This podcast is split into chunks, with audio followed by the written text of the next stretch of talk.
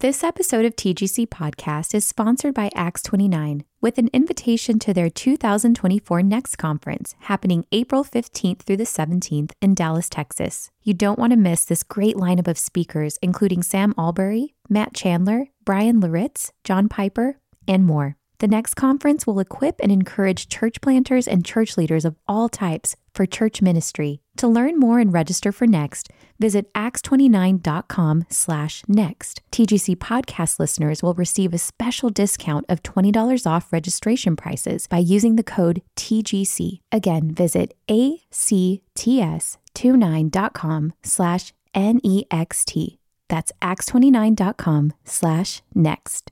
This episode of TGC Podcast is sponsored by Lifeway, publisher of The Sermon on the Mount Bible Study by Jen Wilkin. In this nine session study, Wilkin invites readers to examine and learn from Jesus' longest recorded message and challenge themselves to think differently about what it means to be a follower of Jesus. With your purchase, you'll also receive access to this study's video sessions.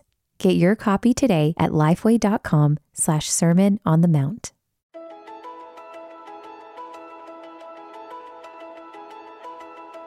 You're listening to the Gospel Coalition podcast, equipping the next generation of believers, pastors, and church leaders to shape life and ministry around the gospel. TGC Podcast now exclusively features keynote and breakout sessions from our national, regional, and women's conferences.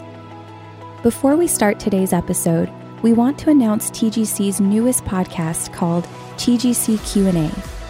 Each week on TGC Q&A, We'll be joined by members of our council and friends who provide their unique perspective on your most pressing questions.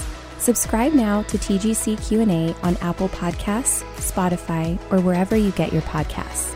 On today's episode, we bring you a breakout session from Tim Keller on Jonah and the mystery of mercy. Tim Keller originally gave this message at the Gospel Coalition's 2019 National Conference in Indianapolis. Our Father, um, when Christians get together uh, to learn, it's still something. It's it's a it's a way of it's a form of fellowship. It's a way of stirring each other up to love and good works. It's a way of coming together and asking you to teach us. Oh, Holy Spirit, please teach us. So, uh, show us what we can learn from the book of Jonah that would be of help to how we live in a society that is not one that any of us saw coming, a society that in some ways is unique in the history of the world. What does it mean for us to be Christians in this society? Help us because we spent this time together. We pray in Jesus' name. Amen. Um, my title, and you must know it or you wouldn't be here, is uh, uh, What a Minor Prophet. That's Jonah, the book of Jonah. What it can teach us about race, grace, and mission. Race, grace, and mission. Now, some of you know I wrote a book on Jonah, but it was because over my uh, lifetime I preached on Jonah three times all the way through, and my, it was my, my wife's favorite book um, uh, for me to preach on, and she just was after me for almost 15 years to put the sermons into a book, and I did.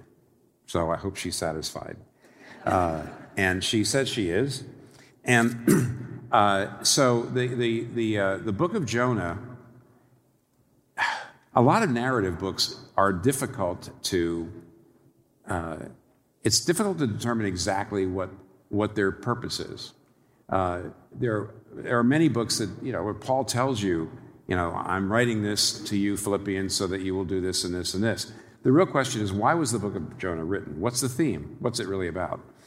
it's a great story, it's a narrative, but what is it about? And the, uh, there, there are three, I guess I would say, there are three uh, competing candidates. Uh, when I read the commentators, some commentators, usually the more liberal ones, say it's about race, uh, it's about uh, Jonah's nationalism and his racism. Other people say it's about mission it's about how we must go into all the world and preach the gospel, not be afraid to do that, not be unwilling to do it. And some people say it's about grace. Not so many do say that, but I'm going to tell you, I think if you have to choose between race, grace, and mission, it's mainly about grace. When I wrote the book, I made a, uh, a sub, the subtitle of the book is Jonah and the Mystery of God's Mercy. And if you go through the entire book, not a very long book now, you go through the entire book, you'll generally see that that's Jonah's struggle. And here's the struggle How can God be both just and merciful to such a wicked nation as the Assyrians. He's always saying, Look, I know you're merciful, God, but you're also a just God. So how can you be both just and merciful to these, uh, this, this, wicked, evil, uh, imperialistic, violent nation, the Assyrians? And the answer to that can't happen inside the book of Jonah. In fact, the answer can't even happen inside the Old Testament. The reason it can't is because, in the end, the only way we're going to see how God can be both absolutely just and yet absolutely merciful and forgiving at the same time is when you get to the cross. So there's one, in one sense, I think, and this I think the main purpose of every book of the Old Testament, and I actually think it's the main driving force in the book of Jonah. It's the thing that Jonah can't figure out. If you're this just God, how in the world could you possibly be merciful to these awful people? How can you be both just and merciful at the same time? I can understand you being merciful, but then you're not just. I can understand you being just, but how could you be merciful? How could you be both? Both. That's the driving question. That's what drives the narrative and the plot. And actually, as you know, the book of Jonah ends on a cliffhanger. Uh, the book of Jonah is very odd. It's almost like a, an Old Testament version of the parable of the prodigal son. You know, the parable of the prodigal son is about a younger son who, who uh, rejects the father's love by running off and living with prostitutes and disobeying the father. But then there's an older brother who stays at home and seems to obey the father, but in the end, we see that he also has rejected the father's love. And you remember that you have, in other words, there's two ways to reject the father's love. One is by being disobedient, the other is by being very obedient and thinking now the father owes me so you have the prodigal son and you have the Pharisee, and they're both ways of rejecting uh, the love of the Father. That's what the that's what the uh, prodigal, the parable of the prodigal son is about. And you remember the parable of the prodigal son ends in a cliffhanger, because at the very end, the father is saying to the elder brother, "Won't you come in? Won't you give up your self righteousness? Don't you see uh, what I have done? Don't you understand my grace?" And it ends. It's a cliffhanger. The book of Jonah many people have pointed out, is exactly the same kind of story. Some people even thought that, Je- that Jesus, when he created the parable of the prodigal son, was looking at the book of Jonah. Because the first two chapters, Jonah is the younger brother. God asks him to do something, and he disobeys and he runs away. The second half of the book of Jonah, he's the elder brother. This time he goes and he obeys God and he preaches to Nineveh. But in the end, of course, when the Ninevites repent, he's furious exactly like the older brother in the parable of the prodigal son. He's furious. Why would God have mercy on these people? And it ends with God looking at Jonah and saying, Shouldn't I have mercy? Shouldn't I have mercy on 120,000 people who don't know their right hand from their left? So you see how remarkable the, par- the parallels between the parable of the prodigal son in the New Testament and the parable of the prodigal prophet in the Old Testament, in which case Jonah plays both roles. And therefore, really, the book of Jonah is mainly about grace and about his inability to grasp grace and his inability to understand how God can be both just and merciful. So it's about the gospel. Even though the answer to the question doesn't happen inside the book of Jonah, you have to put the book of Jonah in the overall, uh, in its context in the whole Bible, and see how it points to the New Testament, where alone we have an answer to Jonah's question. But Having said that, and you, some of you probably know me enough to know I would have said that, that the book of Jonah is about grace. It's also about race and mission. So, what I want to do over the next about half our time is I'd like to talk about what the, bo- the book of Jonah tells us about race uh, and what it tells us about mission. And maybe if, uh, if, I'm, if I'm well behaved, I'd love to have some time for questions. We'll see. It's a very big room, but I would hate to talk all the way through the end. I'd love to hear some questions. So let me first of all talk, talk about what we call race. What do I mean by that? Well, the fact is that the book of Jonah contrasts Jonah to the very pagans that he despises. God says, I want you to go and preach repentance to this group of people who are the Assyrians. They're another race, they're another nation, um, they're uh, pagans, they're idolaters, and of course, they're a major threat to the national security interests of Israel. And I want you to go and preach to them and, and call them to repent. Of course, Jonah resists that. First, he resists it by running away, then, he resists it by going, and after they do repent, he's furious. And it's very clear that he despises the people that God has uh, called him to, uh, to care for. And yet, all the way through, you can't miss this if you read this, if read the book of Jonah carefully. The, the author of Jonah is constantly contrasting Jonah with the very pagans he despises, and the pagans always make Jonah look bad. And the pagans are always looking, are always acting more admirably and acting in a way that is uh, better than the way Jonah is acting. So when he's on the boat, you know, he just goes down, he goes down into the hold of the ship. He doesn't pray to God. He doesn't do anything. And the pagan sailors come down, and the pagan captain comes down and says, Why aren't you helping? When they discover uh, by pressing him that the storm is because he is uh, uh, running away from his God, they don't grab hold of him. And they don't throw him overboard. You're the reason for all this. They, they try to get out of the storm. In the end, he tells them, please throw us in. And they, they're afraid to, they don't want to. And finally, at the very end, they throw him into the water. And when the storm goes away, they sacrifice to Yahweh. They sacrifice, they do sacrifices to not just to God in general, not Elohim, but Yahweh, the covenant name. They're converted. The very people that Jonah said, I'm not going to go to those filthy, dirty pagans of another race and preach the gospel to them. And look what happens. Even though he is doing everything he can to avoid it, through him, a group of pagans get converted. The very people he doesn't want to help go get to convert get converted. And it's as clear as can be that Jonah actually is a less admirable person than these so called dirty, rotten pagans.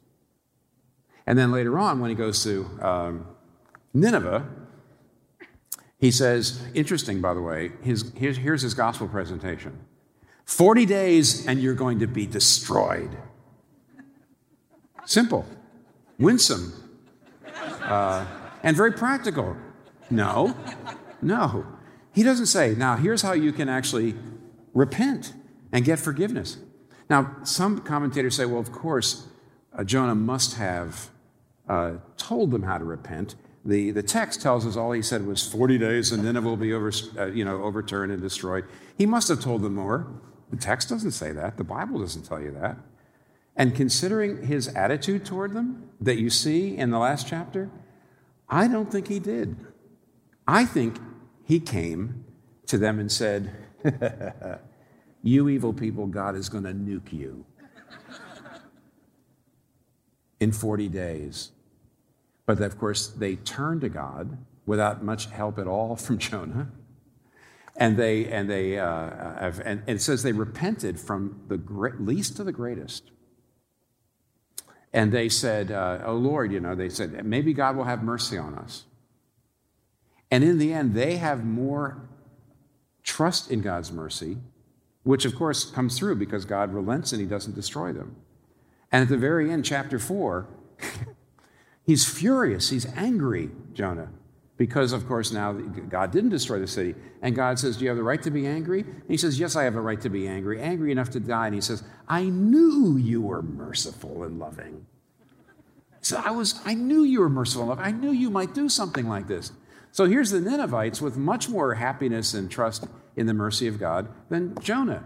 Here's the pagan sailors who are considerably more considerate of his safety than that he is of their safety. What's the point? Some people have said that Jonah is the anti Good Samaritan. If you put this Good Samaritan parable of the New Testament together with the, the book of Jonah in the Old Testament, what do you get? Now, let me remind you what the Good Samaritan is about. The Good Samaritan is a man who's walk, who's coming along, and he's in a very dangerous place on a road, the road to Jericho, infested with highwaymen, and he comes upon a Jew, and the Jews and the Samaritans hated each other. Two different races that despised each other. and he comes upon a Jew. Uh, they're sworn, uh, he's sworn enemy, but he sees a man had been beaten up by robbers. He was perhaps going to die. He desperately needed medical help. But to even stop, for the Samaritan to even stop on the Jericho road, was taking his own life in his hand. One commentator says this He says, The Good Samaritan stops on the Jericho road to assist someone he does not know in spite of the self evident peril of doing so. He gives of his own goods and money freely, making no arrangements for reciprocation in order to obtain care for the stranger. He enters into an inn, itself a place of potential danger, and he even enters into an open ended monetary relationship with the innkeeper, an open ended monetary relationship with the innkeeper, a relationship in which the chance of extortion is very high. Here's when, when Jesus is asked, but Jesus says you have to love your neighbor as yourself, and Jesus is asked, what does that mean? What does it mean to love my neighbor? Who is my neighbor? Jesus tells the story of the Good Samaritan. And what is that story? A man who gives practical, financial, economic help to a person of a different race and of a different religion. So when you ask Jesus, what does it mean to love? It means he gives you an example. It doesn't mean that's the only way to love anybody. He gives you the example of someone who gives a sacrificial, life risking, practical help to a person of a different race and religion. That's what Jesus says. There's my example of what it means to love your neighbor, which is exactly the opposite of what Jonah does. Jonah does not want to risk his life. In fact, he, he, he, he imperils the life of the people that he despises. So if you take the, the, the, the anti Good Samaritan, Jonah, and you put him together with the Good Samaritan, let's answer, answer these questions from the Bible. Ask the Bible this question Who is my neighbor? And the answer is anyone of any race or any religion that's in need is your neighbor. And that means, and what does it mean to love my neighbor? It means not just to say, go, be warm and filled. It doesn't just mean to have feelings of, of warmth to them. In fact, not at all. There's no indication that the Good Samaritan looked at the Jew and just had this great warmth in his heart for the Jew in the road. It's to give practical help. If it's economic, it's economic. If it's physical, it's physical. If it's spiritual, it's spiritual. Of course, the most important thing you could possibly do, the greatest thing you could ever do for anybody, is to help them find faith and have their souls saved for eternity through the faith in Jesus Christ. That's obviously the best way to love anybody, but it's not the only way to love anybody, and Jesus makes sure you see that. Who's my neighbor? Anybody of any race or religion. What does it mean to love my neighbor? It means we're supposed to be meeting the most basic needs and then, thirdly, how should I regard my neighbor? Notice, by the way, Jesus does not put a Jew on the, on the horse going along and finding a Samaritan in the road. Instead, it's fascinating. He's telling a Jew, Jewish audience, what does it mean to love my neighbor? He puts a Samaritan on the, uh, on the horse and puts a Jew in the road. Why? He's trying to say, you know, these Samaritans, they don't believe in God, they're heretics, they're racially different, they're religiously different, but they obviously are capable of great good, of great wisdom. Uh, the Good Samaritan parable, in some ways, is Jesus uh, giving us a doctrine of common grace. And the common grace is you do not have to be a believer in the living God in order to be a good person. You know why? Because God loves to make all kinds of people wise and good. He makes the world far better than it would have been if only the, uh, the only good people there were people who believed? And therefore, who, how should I regard my neighbor? How should Jonah have regarded his pagan neighbors? They were actually, in many ways, more admirable, admirable than he was. So you see, all those questions lead us to this. Racism is a sin because it's a violation of the second commandment. And the second commandment, love your neighbor as yourself, is based on the doctrine of the image of God. Every single person who's created is in the image of God and therefore of equal dignity and worth. John Calvin, of all people, has a passage in his Institutes that is absolutely astonishing, in which he works out the social justice implications of the doctrine of uh, the image of God. Listen to what he says. In, he draws some remarkable implications. Calvin says that he's heard many Christians tell him, I do not, there's a foreigner on my, uh, in my neighborhood, or there are some immoral people in my neighborhood, and they do not deserve my help. So don't tell me that I have to give practical aid and help to people who don't deserve my help. Calvin turns around and says, even if they are immoral, even if they are of a different race or of a different religion, they're in the image of God. And this is what he says about that. He says, You may, this is a quote from Calvin's Institutes, this is the third book. Say about the stranger before you that you owe nothing for any service of his, but God, as it were, has put him in his own place in order that you may recognize toward him the many and great benefits which God has bound by which God has bound you to himself. Sorry, let me let me translate that. You say, this stranger deserves nothing from me, but God has put him in his own place. Why? Because he's got the image of God in him. Listen to this. You will say, He has deserved something far different from me, but what has the Lord deserved? This is John Calvin. Look at your neighbor. Yes, your immoral neighbor. Yes, the neighbor of another race. Yes, a neighbor who you think you don't that doesn't deserve your help. Look at that person and say, not what he deserves, but what does God deserve? Because the image of God is on him. And then he goes on and says, Do not consider men's evil intention, but look upon the image of God in them, which cancels and effaces their transgressions and with its beauty and dignity allures us to love and embrace them. Do you know how hard this is? This is John Calvin, okay? Supposedly a narrow and a very conservative Reformed theologian. But listen, he says, when you see someone who seems to not deserve your help, he says, remember not to consider men's evil intention. In other words, don't look at their hearts, don't look at their character but look upon the image of God in them, which cancels and effaces their transgressions. What? Cancels and effaces their transgressions, and with its beauty and dignity, allures us to love and embrace them. And then he goes on to say this each Christian will so consider with himself a debtor to his neighbor that he ought, in exercising kindness toward them, set no other limit than the end of his resources. I'll read it again breathtaking.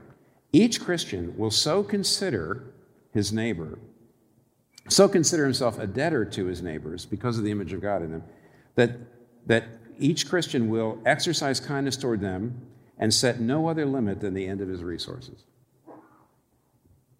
So, John Calvin says if you just understand the image of God and you just understand your, the call to love your neighbor, you understand what Jesus Christ has said about that, you understand that they have the image of God on them, that you shall set no limit on your willingness to help them but the end of your resources, no matter what their race, no matter what their religion.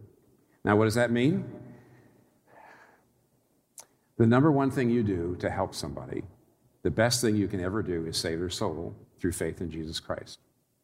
And therefore, building up the church is the single most important thing, and lifting up the gospel, the single most important way to love the human race. Okay? Nevertheless, the doctrine of the image of God shows this is not a, a maybe. This is not a. This is not a. Uh, this is not an option. Is it secondary? Yeah. Is secondary? Sure.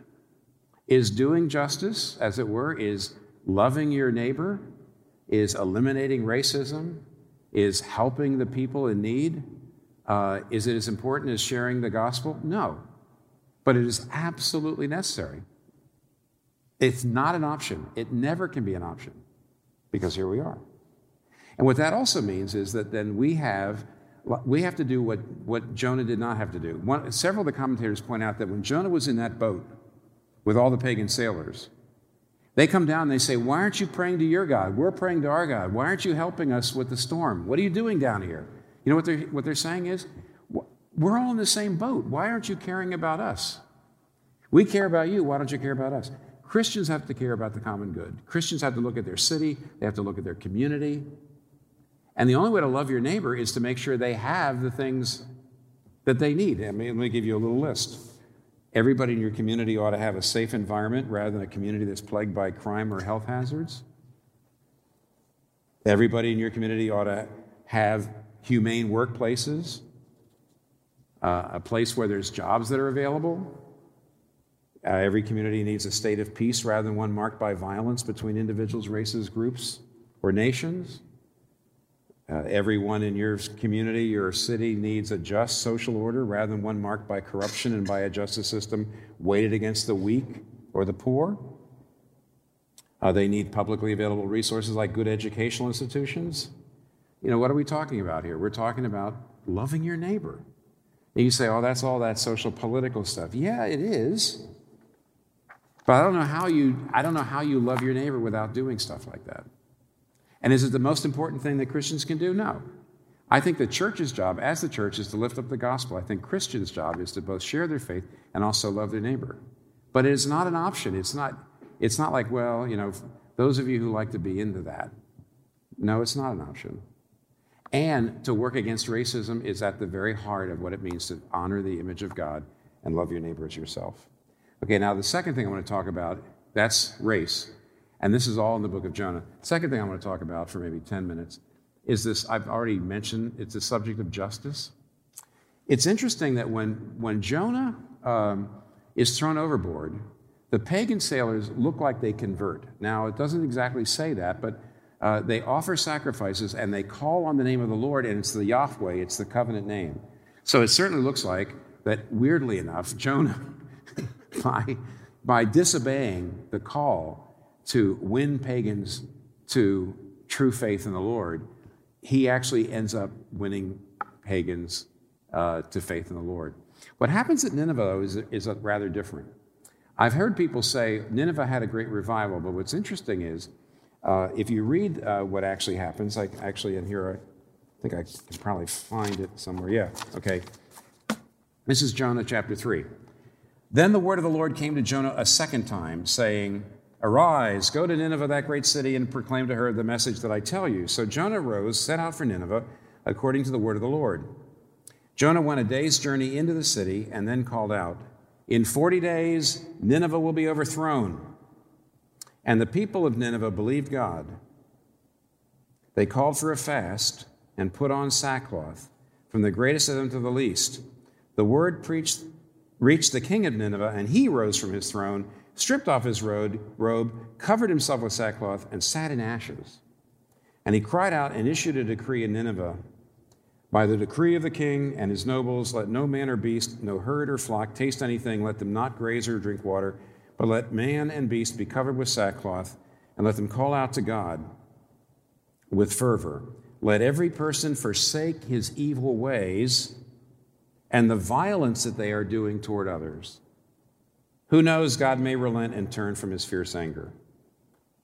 Verse 10 says, When God examined their deeds, how they forsook their evil way, he renounced the disaster he said he would do to them, and he did not carry it out. Now, look very carefully.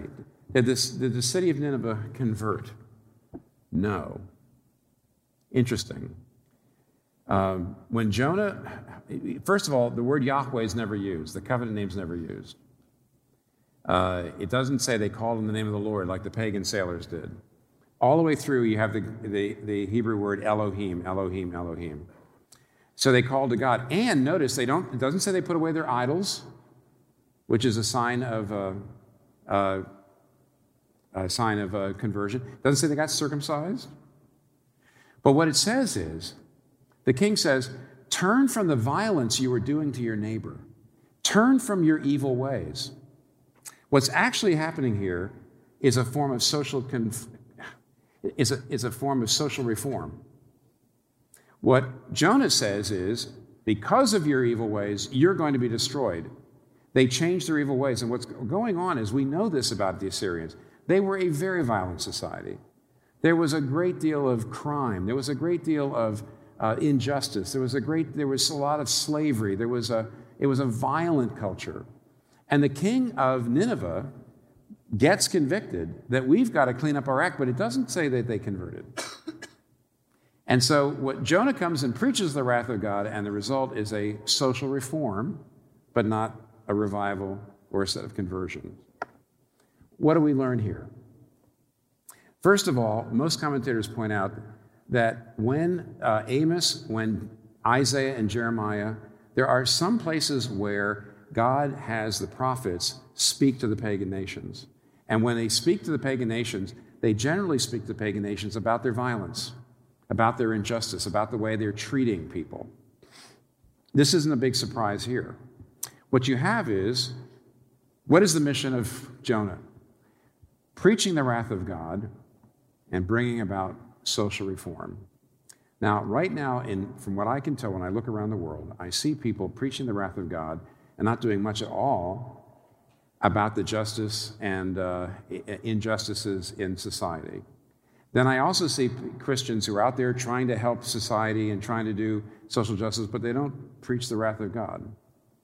What you have in Jonah is a mission in which God is very concerned about injustice in society because, look, even though they don't convert, the Ninevites don't convert, the fact that they turn from their violence is enough for God to say, I'll give you another chance. God relents, which means to some degree, obviously they're not saved, obviously they haven't turned to true faith, and yet God is glad, and He shows that He's glad that they made, that they did a social reform. On the other hand, Jonah comes in there preaching the wrath of God. And I, I just say that I believe, and this is the, I'll give you a couple final ideas here because I'd like to have 25 minutes in which you can ask me some questions. Um, I've said that I believe that the primary reason, I, am here I'm following, I'm absolutely tracking with, with my friend, brother Kevin DeYoung. Uh, the primary thing the church is supposed to do is to preach the wrath of God against sin and to call people to repentance and to see people believe and have faith in Jesus Christ. It's also true that the, the Bible says, Jesus says, that Christians are supposed to be salt and light in the world. Uh, you know what salt does? Salt penetrates the world and keeps it from going. You know, salt goes into meat to keep it from going bad. Salt goes into meat to bring out the flavor and to keep it from going bad. And when Jesus says, You're the salt of the earth, he's talking about the fact that, yes, gathered together, we're preaching the gospel, but spread out, we're not only talking to people, our friends, about the gospel, but we're also loving our neighbor. We're also out there being good Samaritans. And it keeps, the, it keeps society from going bad. It keeps it from becoming corrupt to some degree. There's, there's corruption to some degree. And therefore, the, what is the mission of the church? In one way, I'd say the mission of the church is to preach the gospel. What is the mission of the church, not just gathered, but also scattered? Not just the church gathered as a body, but the church scattered all Christian individuals. It's to both do that in word and deed, both in other words, witness to the gospel not only by sharing faith and calling people to repentance. Yes, we're supposed to do that with our friends, but we're also supposed to be uh, uh, doing justice and caring for the poor. And it's when those two things come together that you really have a powerful mission. When the world sees Christians only evangelizing and not caring about society, not caring about not doing the Good Samaritan thing. When the world sees Christians only evangelizing, you know what they see? They actually see people who just care about increasing their tribe, increasing their market share, increasing their power. Now, that's not true. But from the outside, they don't have the Holy Spirit. What else are they going to think when they see uh, you do evangelism and the church grows and grows and grows? They're going to say, I was just like every other business in the world, every other power bloc in the world, trying to get a bigger part of the market. But when they see us evangelizing and pouring ourselves out for the poor and the needy, and caring about racial justice, when they see us doing both as Christians, then, then I think, the, I mean, frankly, the, the, the preaching of the gospel makes a lot more sense to them. I think I'll just say this. There is, as you know, a fair amount of controversy in the last couple of years that when Christians talk about doing justice, that sounds liberal, sounds like the social gospel. Keep this in mind. Uh, the Bible talks about justice all the time, and the world talks about justice all the time, but those are very different accounts of justice. Uh, the Bible's justice is based on the idea that we're all made in the image of God, and therefore every human being in the image of God has rights, as it were. Um, the, um, let me just give you a couple of examples of where the Bible talks about because of the image of God. What does the Bible say when it talks about justice? So, for example, uh, biblical justice means giving equal treatment to people. So, Leviticus 24 22 says, uh, have the same law for the foreigner as for the native born. You're promoting injustice if you privilege one race or nationality over another, if you privilege citizens uh, who are of a one race over citizens of another race. A host of other biblical texts denounce any judicial system weighted in favor of the wealthy while disenfranchising the poor. Okay. Secondly, the Bible says uh, justice means having a special concern for those without power. So Proverbs 31, 8 and 9 says, Speak up for those who cannot speak for themselves. Speak up for the rights of all who are destitute. Defend the rights of the poor and the needy. That's the Bible. So to say, speak up for the rights, speak up for human rights, defend the poor and the needy, that's just what the Bible says about justice. But what's it based on? It's based on love. I have to do that because I'm commanded to love. When, when Jesus says all of the commandments are comprised under two headings. They can all be summarized by this love God and love your neighbor as yourself. That means that anything the Bible says that you must do in the law either basically breaks down to a form of loving God and or a form of loving other people. And therefore when I'm doing justice, it's a form of love. When the world talks about justice, it's not talking about the same thing. In fact, the world, when it talks about justice, is almost talking about the opposite of love. Have you noticed that? See, when I'm doing justice, that means I'm loving not only the victim, but also maybe the perpetrator. Uh, if I'm saying to someone, you are doing something wrong, I'm doing that out of love for them. Not only out of love for the people that they, that person may harm, and not only love for God, but love for that person because it's never loving to let somebody go on sinning. It's never loving to them at all. And so, if I'm trying to stop someone from doing injustice, I'm doing it out of love. And if they decide to stop, I can forgive them. Why? Because my justice is actually a form of love. The world's justice is not the form of love. The world's justice is the opposite of love. The world says I can either be just or I can be loving. I can't do both. Loving means I accept everything they do. Justice means I stop it. And then, of course, if I stopped you, then I can't ever forgive you because, because the world's justice is not based on the image of God. The world's justice is just an exercise in power, and the world's justice does not know how to forgive perpetrators. You can see it right now, every day, read the newspaper. The world's, to say that the world's kind of justice, and they're always talking about justice out there in the world, that somehow that means that Christians shouldn't be doing justice. We can't do justice. That's a social gospel is wrong. It's wrong because the Bible talks about justice all the time, but biblical justice is not the world's secular justice. So there's some ideas from Jonah on the mission of the church, and there's some ideas on Jonah on race.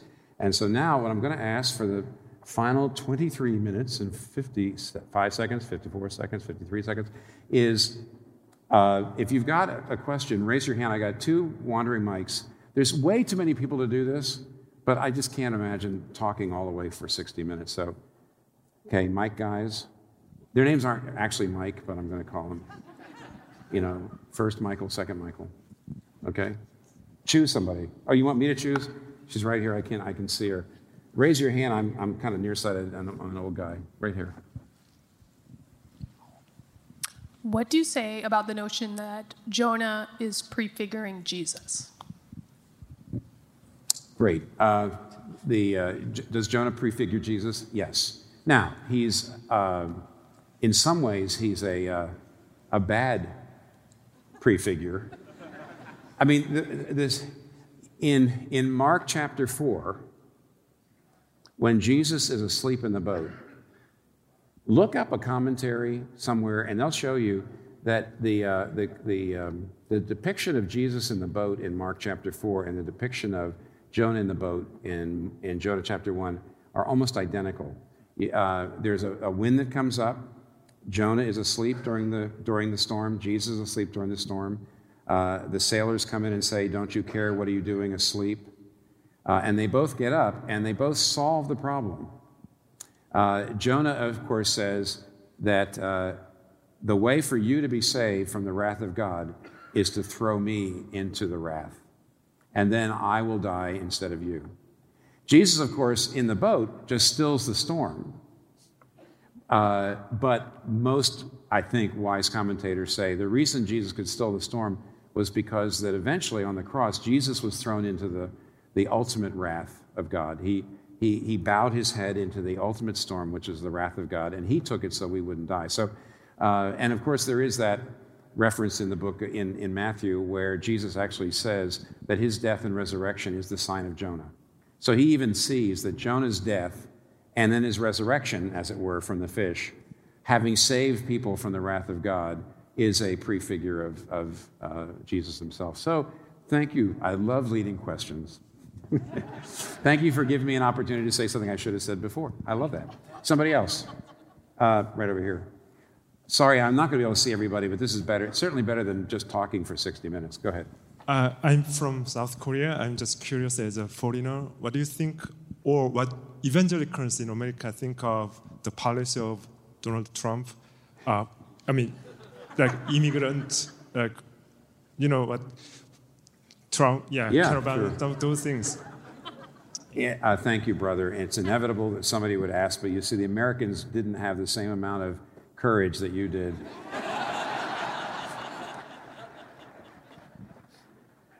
well, uh, I don't think I want to say anything. to- Listen, Donald Trump is part of a, um, a, a movement in Western world. Donald Trump is not alone. He is one of many leaders in Europe as well that are saying we're having too many immigrants. And uh, we're, uh, we're being overwhelmed by people from other countries.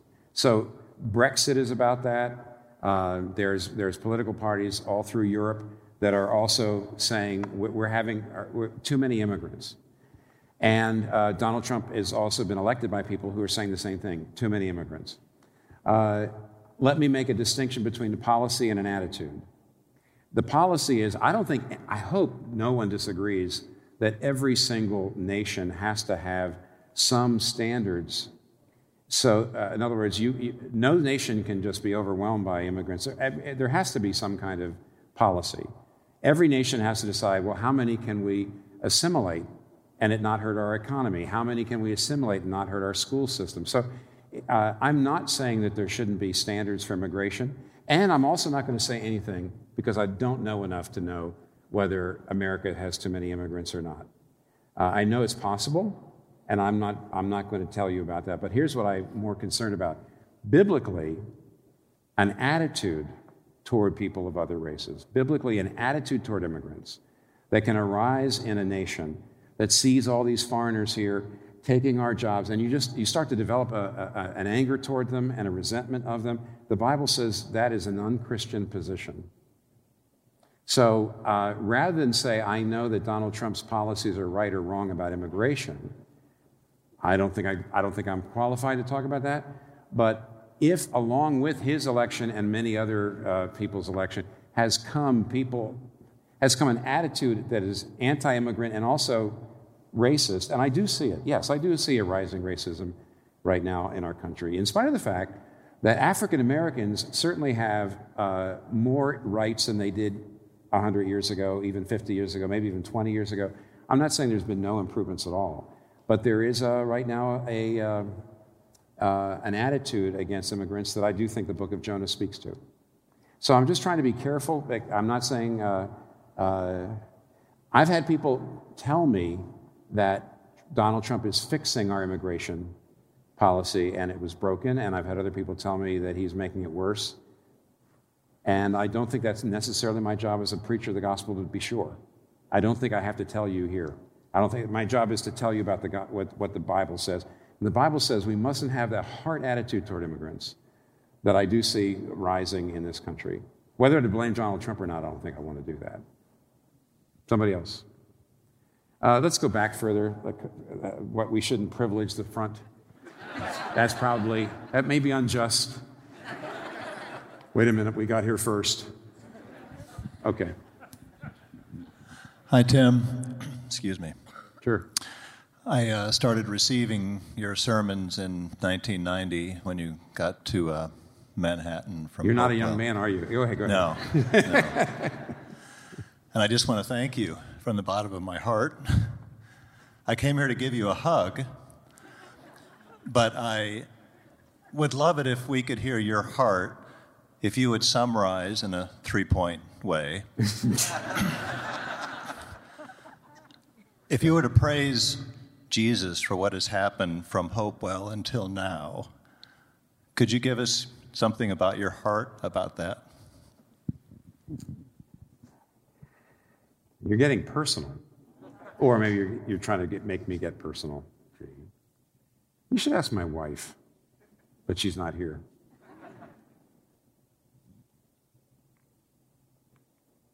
Well, you know, Kathy, look, when, oh, I don't know. Gee, that, that that's, a, that, you know, you get the cigar. Do you smoke for the hardest question? yeah. Uh, I would listen. I mean, I, I, do listen. The one thing I've got that is a natural, um, yeah. This, this, you know, that place where Paul says, uh, "I have to talk about." I, you know, I feel like a fool because you're making me talk about myself, but I got to do it. Okay. Uh, I have a really good memory. I mean, I'm 68 years old, and I don't know how much longer that's going to last. I haven't felt it slip yet. It's got to eventually. But uh, that is the one thing, and it's not a virtue. Why should I? I didn't work on my memory. I, uh, I just have an unusually good memory, and it's put me, it, that is the one advantage I've had as a preacher, that I remember what I read very well. And yet, you know, there's nothing to be proud of with that. It's not even necessarily intelligent. I have to tell you, though, a great memory makes you really sound intelligent.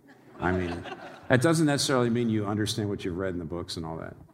Uh, apart from that, I think Kathy and I would say, and I'm talking about us both, is we're, we're stunned by uh, how good God's been to us because actually we always were, we were never the first one chosen in sports. We were never, uh, you know, we didn't date anybody till we got to college because we were just scared and we were the wallflowers. And, um, you know, we weren't, uh, you know, I don't have a PhD. I've got a doctor of ministry, which is all you know is actually a master's of practical theology, but the accreditors all got together and said nobody will pay for those. So we have doctor ministries. And so I'm not actually an academic, and yet, uh, you know, God's blessed us. So uh, our favorite verse is God chooses the weak things of the world to shame the, you know, the foolish things of the world to shame the wise, the weak things of the world to shame the strong the lowly and despised things, even the things that are not to bring to nothing the things that are, that may no one will boast in his presence. So, uh, you know, we were just never, uh, we, we're never the people that people said, oh, they're going to be, they're going to be successful. And we were kind of glad that God sort of backed us into a certain amount of fruitfulness at this point. So that's it. That's, I'm not going any further. And uh, anyway, okay, somebody else, please. I know it, it was very well meant. I appreciate your encouragement. Yes. Right behind you. See that guy? Sorry. If I could jump back to Jonah real quick. Yeah, get away from Jim. so, in the book of Jonah, um, it ends, like you said, on a cliffhanger. Um, but with Jonah writing the book, how do you kind of see Jonah being able to write a book about himself in that light. A great point. Now, it doesn't, I don't know that Jonah wrote the book. Um, it doesn't indicate he, he, he wrote the book. But it's clear that he must have been the source of the material. Or we, how would you know what he had said in the fish? you know, how would you know about, about his uh, dialogues with God? So even though I think it makes most sense to say, that, uh, that someone later on wrote down what Jonah uh, told about himself. That's, and I think mo- most commentators either think it's a total legend, as you know, plenty of them think it was just made up. I'm not one of those. Uh, I got my reasons. I mentioned them in the beginning of the of the my my volume. I, I try to explain some reasons why I don't think it's a, fairy tale. Um, the people then who do think uh, it, it actually happened. Would not say that Jonah necessarily was the author, but he certainly was the source of it. It probably was the story he told about himself. And, and here's the great thing about that Jonah is sort of like my Peter. They say that the Gospel of Mark was probably, uh, uh, the source of the Gospel of Mark was probably Peter's reminiscences. Uh, read the Gospel of Mark. Peter looks terrible. Absolutely terrible. He looks worse in that gospel than any other. And yet tradition says he was the source of that gospel. So my guess is Jonah, somebody, we don't know who wrote Jonah, Jonah was the source and somebody wrote it down, but he looks terrible. Why would anybody tell a story that makes him look so bad? And the answer is I do think he must have understood the grace of God in the end. There, only a repentant sinner, only somebody who got understood the grace of God would ever tell a story that made him look so bad.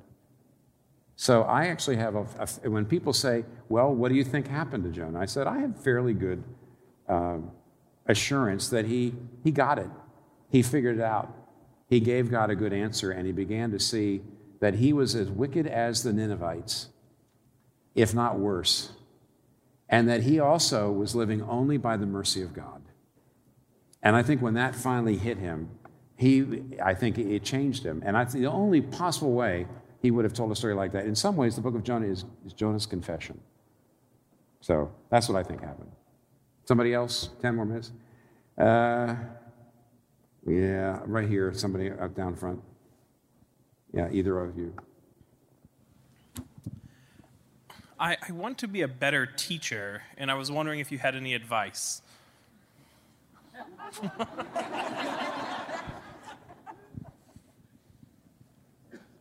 now, by the way, you mean teacher of Christian stuff, Bible stuff, or just teacher, period? The, yeah, yeah, Bible teacher, Christian teacher, right? Okay. Well, uh, here's something that all teachers should know. You should know a lot more about the subject than you're going to talk about. If you're going to talk on topic A, you need to know three times more stuff about topic A than you actually can cover.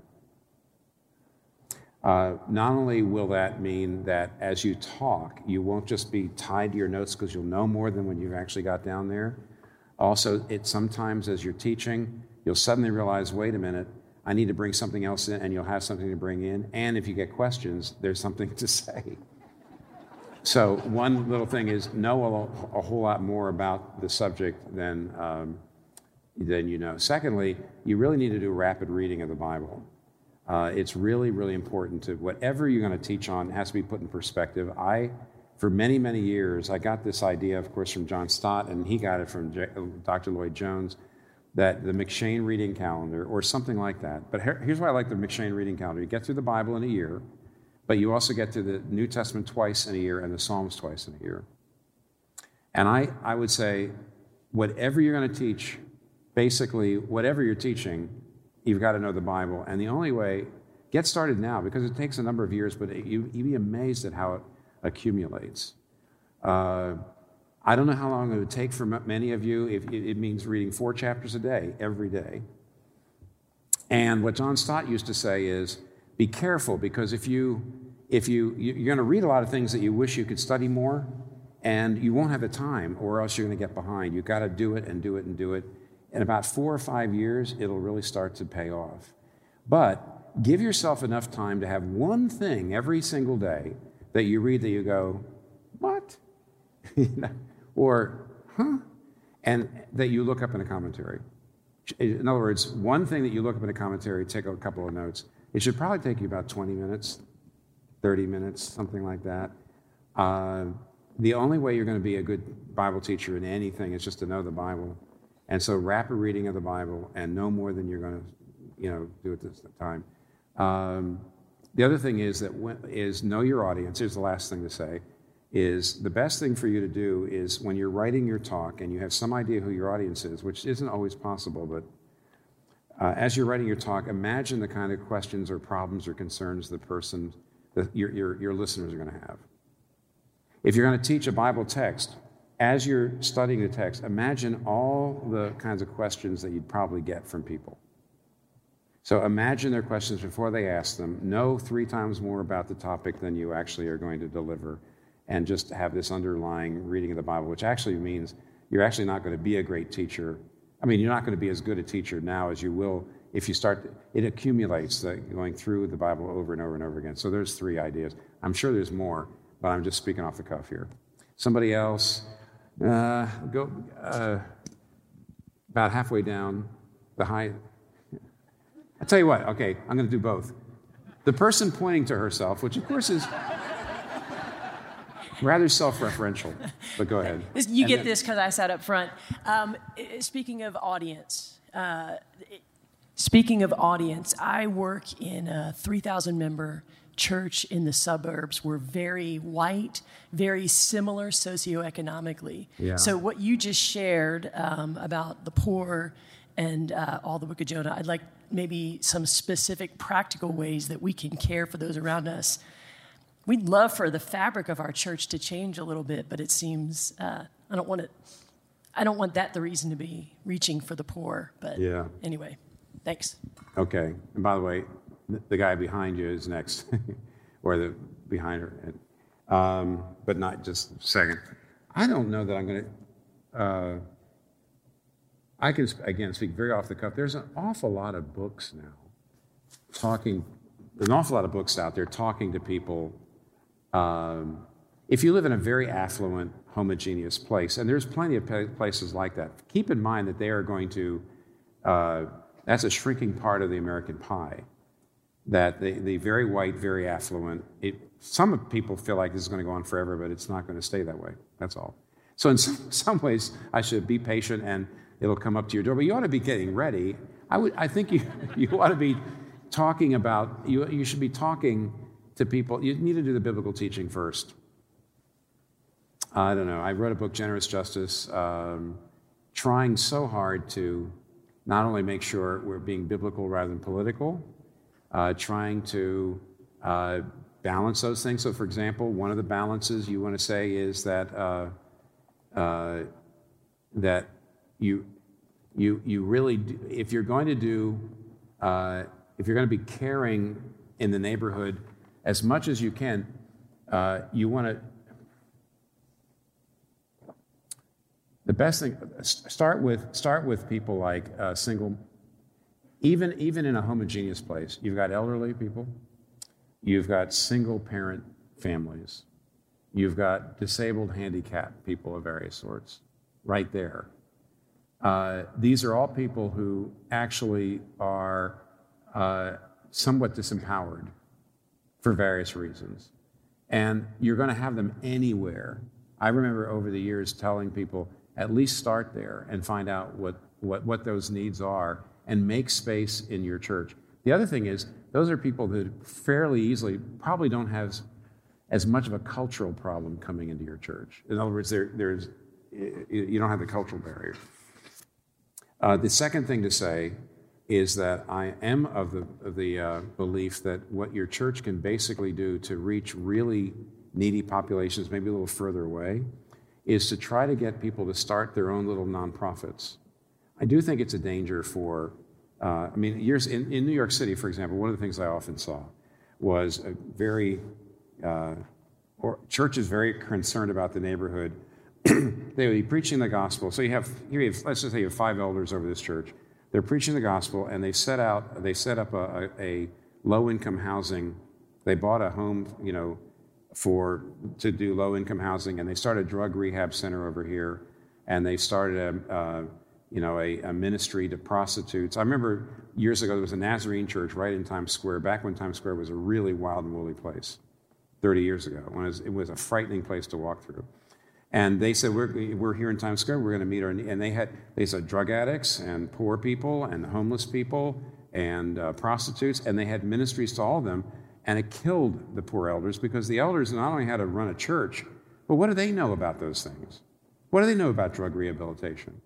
And what we learned over the years was to say, uh, encourage your people and promote those people, but let people in your church who've got a real heart for needy populations form their own 501c3s and get their own expertise. You also don't need ministers to do those things. Lay people very often are better at it. You need teachers and doctors and people like that. So let your lay people form, uh, form these 501c3s to get out there and do it instead of making the church itself try to run all those ministries, which I don't think is the main job of the church. It's to preach the gospel. Okay? So those are, those are two ideas. There was a hand, what was the hand that I was sent before, before uh, this? There was another hand. Yeah, okay. Right there. Um, Tim, I want to thank you for your, and thank the Lord for your ministry. I am a former uh, Seven day Adventist pastor, and uh, Um, I resigned early this year, and I joined uh, the staff at an evangelical church in the northwest part of this state. And um, and I thank the Lord for, for your ministry. You taught me, and you and Edmund Clowney taught me how the entire Bible is about Jesus. And um, I want to ask you uh, if, in your ministry in New York or, or, or wherever you've seen, what, what are your thoughts on um, Hispanic churches and Spanish speaking churches here in North America? Um, I, I, haven't seen anything yet uh, that, that, that works well uh, for, for all those generation. I know it's a complicated thing, but if you have any thoughts on that. Thank you. Listen, I have one minute and 16, 15, 14, 13. Okay. So I got, I, will just say, uh, I no longer work for Redeemer. I work for Redeemer City to City, which was our church planting uh, department that spun out and it's its own 501c3. And we work in, we, we help people in cities around the world plant more churches in their biggest cities. In New York, for whatever reason, we probably have uh, uh, a lot of, we probably have more Hispanic staff than African American, uh, and even more than Asian. And so, actually, what you might want to do is um, this, oh, I have 36 seconds. What you really ought to do is contact Redeemer City to City and talk to, say, Michael Carrion. Think of that name. He's Dominican, I think, Dominican. Uh, and uh, there's uh, what's happening in the big cities in New York is an awful lot of, uh, of neighborhoods that used to be monoethnic. They were all Haitian or all Dominican or all Puerto Rican or that. They're actually, it's not, they're all becoming multi class and multi ethnic.